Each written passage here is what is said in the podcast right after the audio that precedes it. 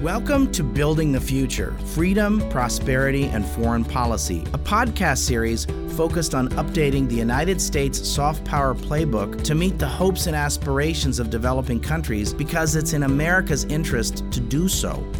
I'm Dan Runde, Senior Vice President at CSIS. There are a lot of global challenges out there, so let's get started. Hello and welcome back to another episode of Building the Future with Dan Runde. Today I'm joined by my friend Evelyn Farkas. She's the executive director of the McCain Institute. Evelyn and I went to the same elementary school together in the same hometown. we grew up one street over just by yes. a few years. This is totally crazy. So I feel like it's almost like a reunion, a Chappaqua reunion. So this is great. I'm really happy about this. So at the McCain Institute, Evelyn oversees the nonprofit's focus on democracy, human rights, and character driven leadership. I loved John McCain. I campaigned for John McCain. I personally raised money for John McCain. I took my oldest son to his funeral. I loved mm. John McCain. I revere John McCain. So I'm so happy you're stewarding that important legacy, Evelyn. She's also the founder and CEO of Farkas Global Strategies, where she provides corporate executives and boards of directors with targeted advice based on her assessment of global patterns.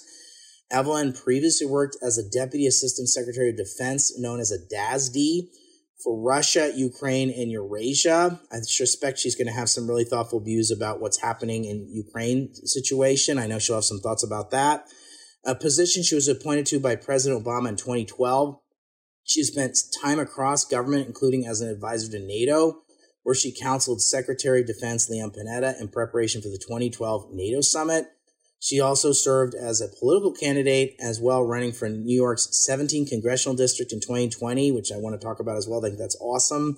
And she has a really wonderful educational background as well.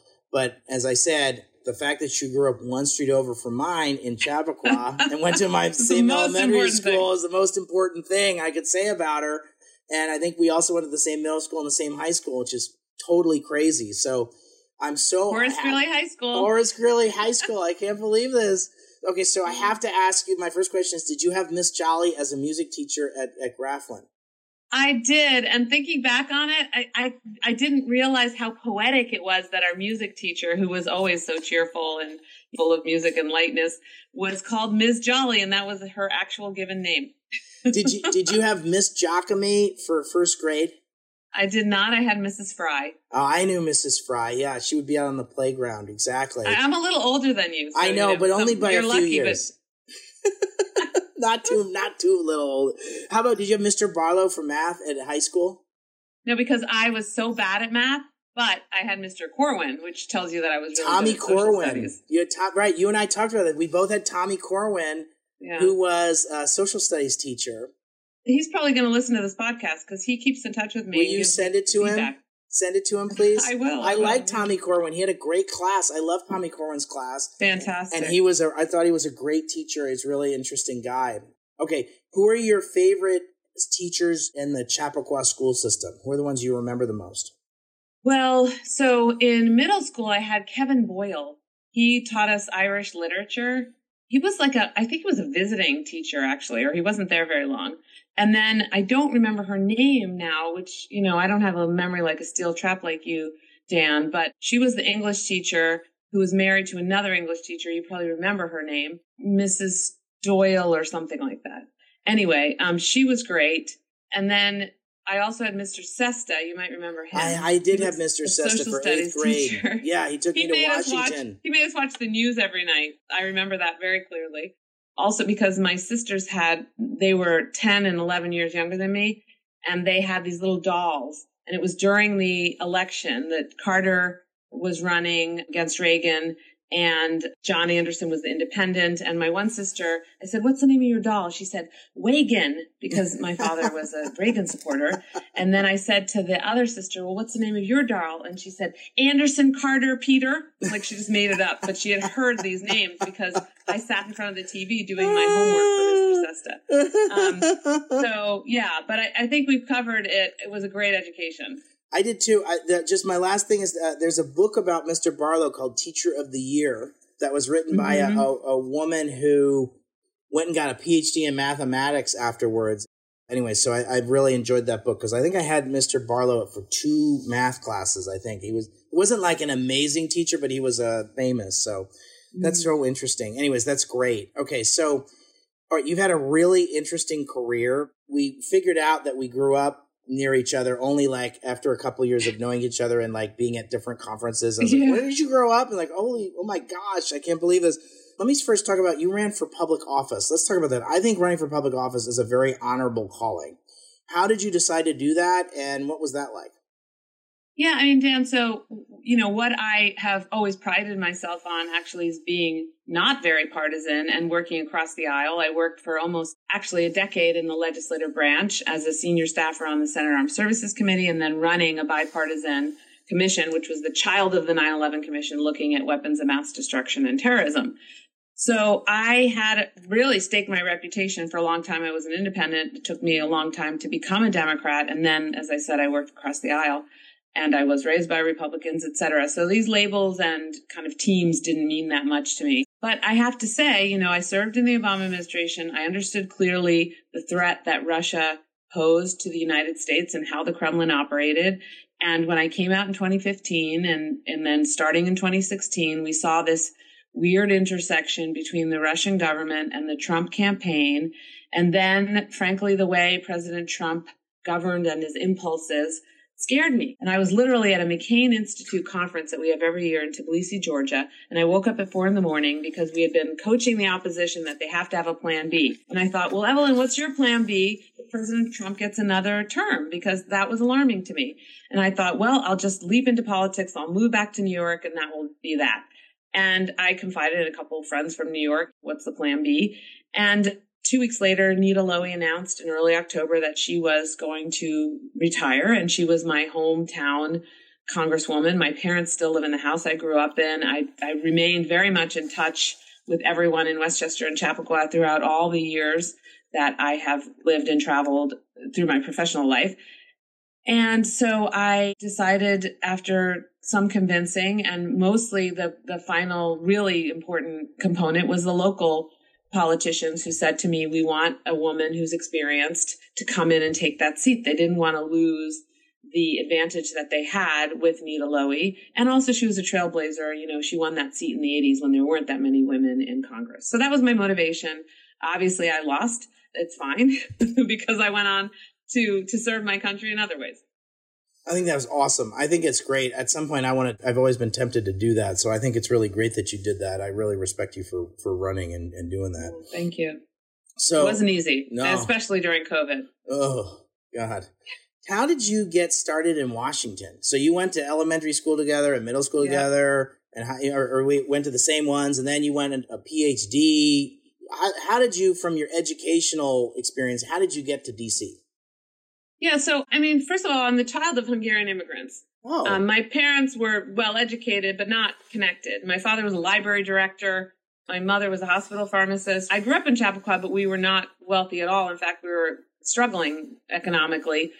And it was even a struggle for my parents to send me to college for various reasons. And so my mother worked three jobs and I went to Franklin and Marshall College and interestingly, I mean, for a small liberal arts college, they had a really strong international component of their government department. And so I learned comparative politics. I was a government major and a German minor. I did a semester abroad. From there, I worked at the Council on Foreign Relations in New York. Then I got a job overseas in Austria. And then all that led me to have a good enough track record to apply and get into the Fletcher School.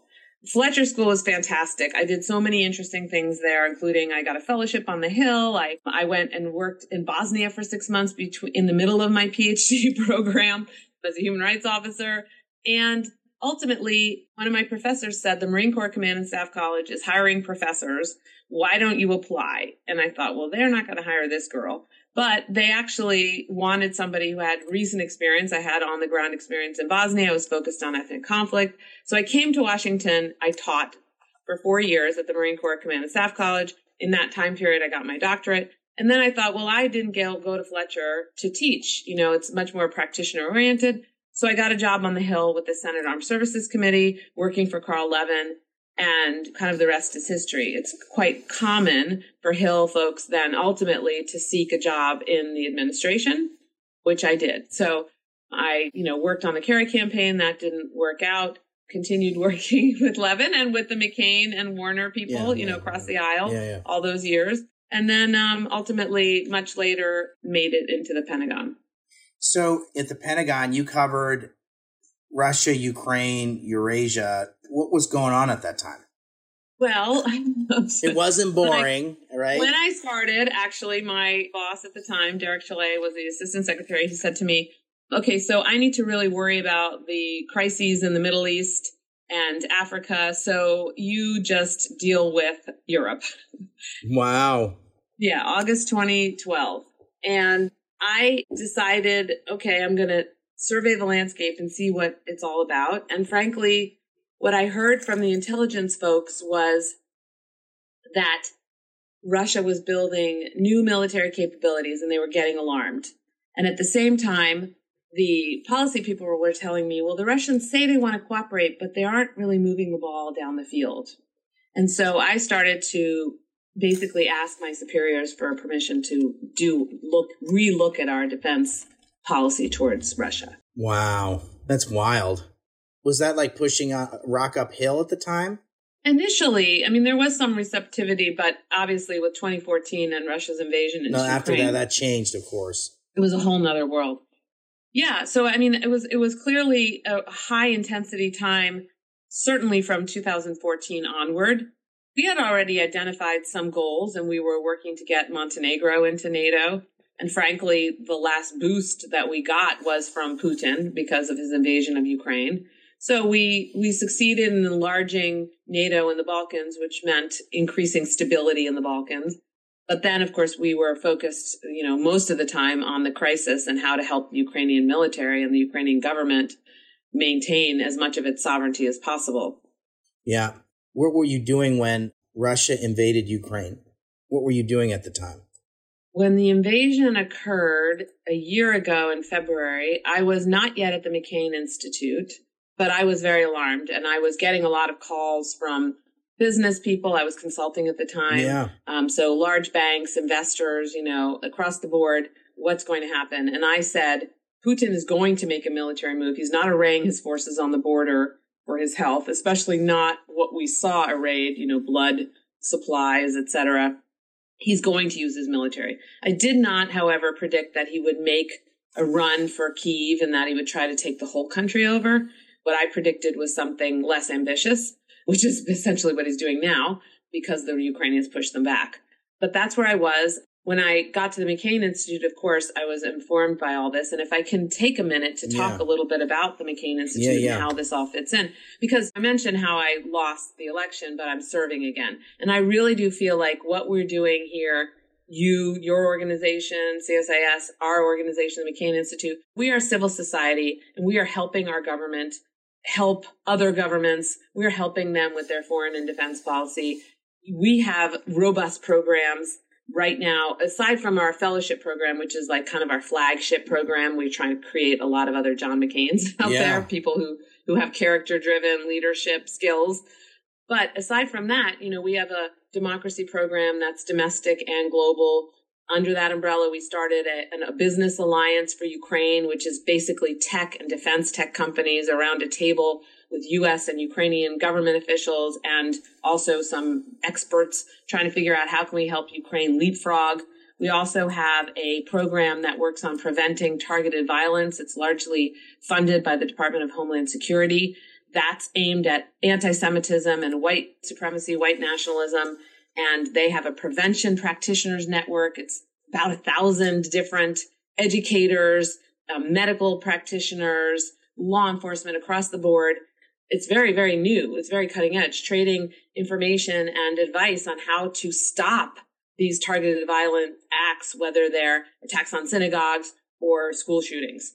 And then the last very important part of our work is combating human trafficking. That's something Ambassador Cindy McCain brought to the Institute. We are doing everything from training in the field to also having practitioners, prosecutors collaborating to working with tech companies like Amazon on how to improve the inspection capability of the agricultural department when they're looking for forced labor and human trafficking. So literally using data. So we have a lot of really innovative, interesting things that we're doing. And all of it is essentially to meet our mission, which is fighting for democracy, human dignity, and security.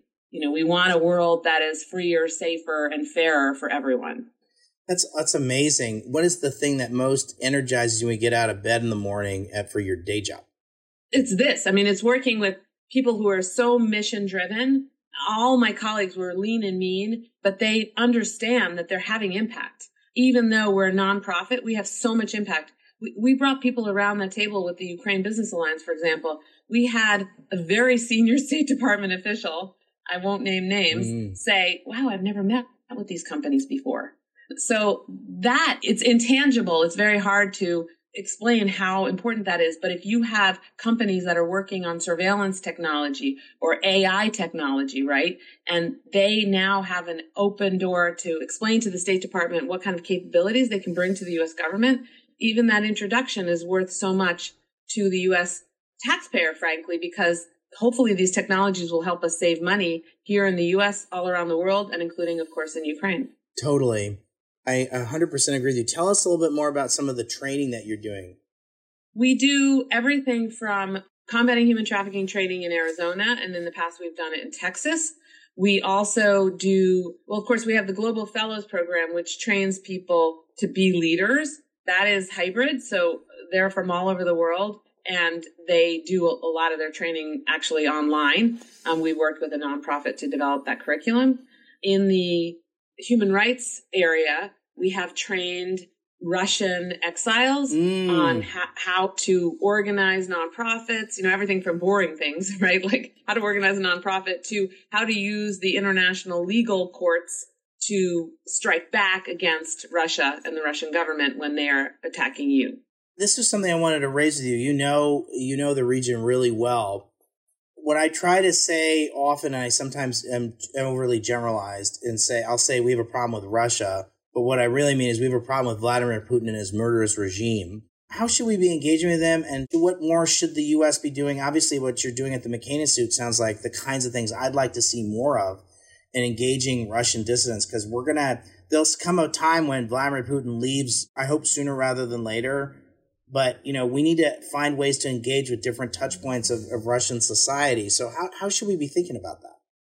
Yeah it's really really hard dan because of course the russian government has so much control over the media space. And so the russian people especially the older people it's going to be very hard to convince them that putin is wrong.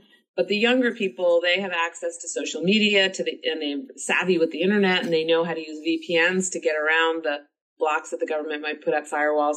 So we need to do what we can, but I, I confess I don't have an easy answer for that. I think in we need more Russian language media. We need to support organs like Meduza, which is based in the Baltics now. Yeah. Of course, our Radio Free Europe, they are doing good work and they are actually helping, I think, our policymakers because the reporting we get from RFE Europe also I find very informative as somebody who's following and trying to advise our government informally.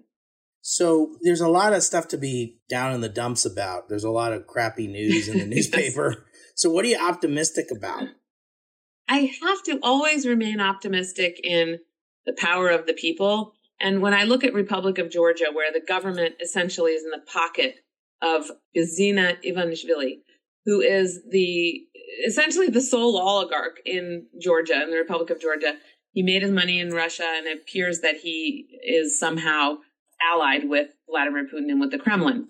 And the government that he controls, the party that he controls, has essentially made a decision not to support the United States on sanctions and to pretend that Georgia is not already at war with Russia, which it is because 20% of Georgian territory is occupied by Russian forces. But they are trying to sort of stay out of the war between Russia and Ukraine, which again, they are already involved in. So this government tried to pass what they call in Georgia the Russian law on NGOs. It's basically a way to crack down on independent civil society organizations. And the Georgian people went to the streets. And that gives me hope. The Georgian people still want freedom. They want the ability to be part of NATO and the European Union and to have a future where they can make decisions for themselves and not have the Kremlin dictating their kleptocratic, you know, economic system. So that gives me a lot of hope. And I think likewise, we'll see a day when the Russian people will also, you know, ask for their own freedom. And finally, I would say just those dissidents, you know, we cannot forget Alexei Navalny, Vladimir Kara-Murza, who was a pallbearer at Senator McCain's funeral. These men and women who are in jail, you know, them and their associates, they're the most well known here. Saakashvili, who's not necessarily a dissident, but he's also wrongfully imprisoned in Georgia. These people, we need to remember them. We need to raise their names publicly along with their associates. And that is one thing that we try to do at the McCain Institute because we try as much as possible, given that we are the legacy organization of Senator McCain, to, to have a voice like his. Man, I miss his voice so much. I, I met him several times and he was a, such a wonderful leader. So I'm so pleased, Evelyn, you've been entrusted with this important charge of, of stewarding that legacy, but also building on that legacy, all the things that you've been talking about. It's so great to have you on today. Thanks for making the time. I also share your view about, I think we need to think about being optimistic about people power, if I can use that term. I just think yeah. that I think if, if people are given the opportunity, they prefer democracy over authoritarian regimes. Yes. I believe that. You see that in China. You saw that with that the white paper campaign where people are holding up blank sheets of paper. Yes. You've seen. So I, I think we have to be patient. This is a marathon. There's going to be an event. By the time this comes out, it'll have happened later, but there's going to be an event that people can go look at at the Atlantic Council about instigating a fourth wave of democracy, democratic movements. I'm all for that. I think yeah, so. I think what absolutely. you're doing at the McCain Institute is part of that. We need to be hopeful we need to work with civil society. We need to kind of bend the arc of the curve of towards human freedom. And so I think what you're doing is really great. I'm so uh, happy you're there. And thanks for coming on today. Well, thank you for having me, Dan. It's been great. If you enjoyed this podcast, check out our larger suite of CSIS podcasts from Into Africa, The Asia Chessboard, China Power, AIDS 2020, The Trade Guys, Smart Women, Smart Power, and more. You can listen to them all on major streaming platforms like iTunes and Spotify. Visit csis.org/podcasts to see our full catalog